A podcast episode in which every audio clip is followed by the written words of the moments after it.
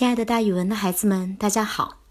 我呢，就是那个爱讲故事、爱到了自己都姓蒋的蒋楠老师。今天要给大家讲的成语故事叫做“走马看花”。走马看花也可以叫做走马观花。走马就是骑着马跑的意思。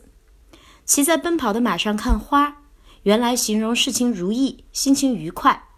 后来呀，咱们多用这个成语去说大略的观察一下，不仔细看。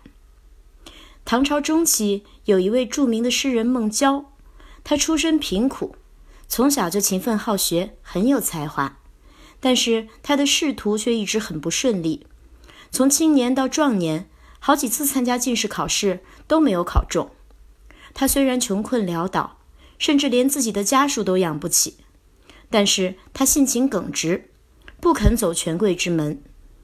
他决心刻苦攻读。用自己的真才实学叩开仕途的大门。在公元七百九十七年，孟郊又一次赴京参加进士考试。这次他进士及第了，终于考中了。孟郊高兴极了，他穿上崭新的衣服，扎上彩带红花，骑着高头大马，在长安城里尽情的游览。京城美丽的景色使他赞叹，高中进士的喜悦又让他万分得意。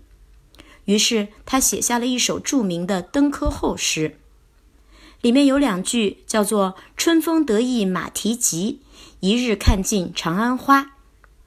这首诗把诗人中了进士后的喜悦心情表现得淋漓尽致。